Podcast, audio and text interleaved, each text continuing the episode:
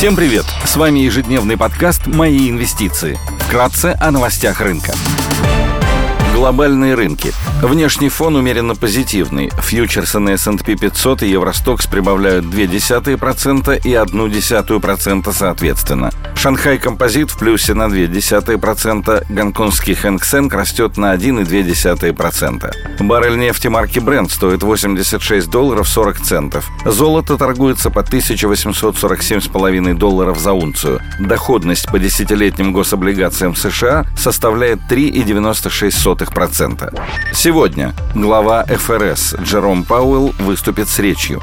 Будет опубликован краткосрочный прогноз ситуации на рынках энергоносителей от Управления по энергетической информации США EIA. Корпоративные новости. Наблюдательный совет Мосбиржи рассмотрит вопрос о рекомендациях годового общего собрания акционеров по размеру дивидендов за 2022 год. Среди крупных иностранных эмитентов сегодня отчитывается CrowdStrike. Идея дня – Юнипро – одна из крупнейших компаний в секторе генерации электроэнергии в России. Компания занимается производством и продажей электрической и тепловой энергии. В состав Юнипро входят пять тепловых электрических станций общей мощностью 11 245 мегаватт.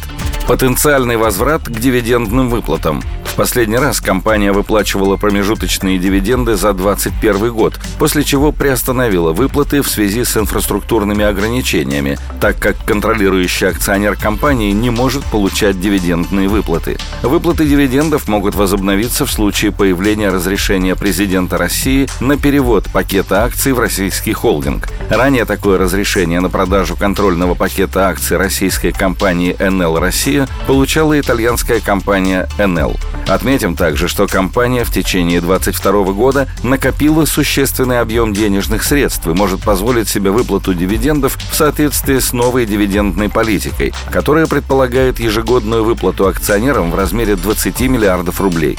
В случае выплаты потенциальная дивидендная доходность может составить выше 10%. Сильные финансовые результаты за 2022 год. По итогам 2022 года выработка электроэнергии выросла на 19%, а выручка показала рост около 20% год к году на фоне роста выработки и благоприятных цен на электроэнергию из-за роста энергопотребления. EBITDA компании также показала двузначные темпы роста и по итогам года выросла на 41%. Низкий рост показали операционные расходы на 4,3%, что ниже инфляции по итогам 2022 года. Привлекательная оценка. Акции компании торгуются с мультипликаторами EV на EBITDA и P на I на 2023 год на уровне 1,7x и 3,2x соответственно, что предполагает более чем двукратный дисконт к медианному значению за 5 лет.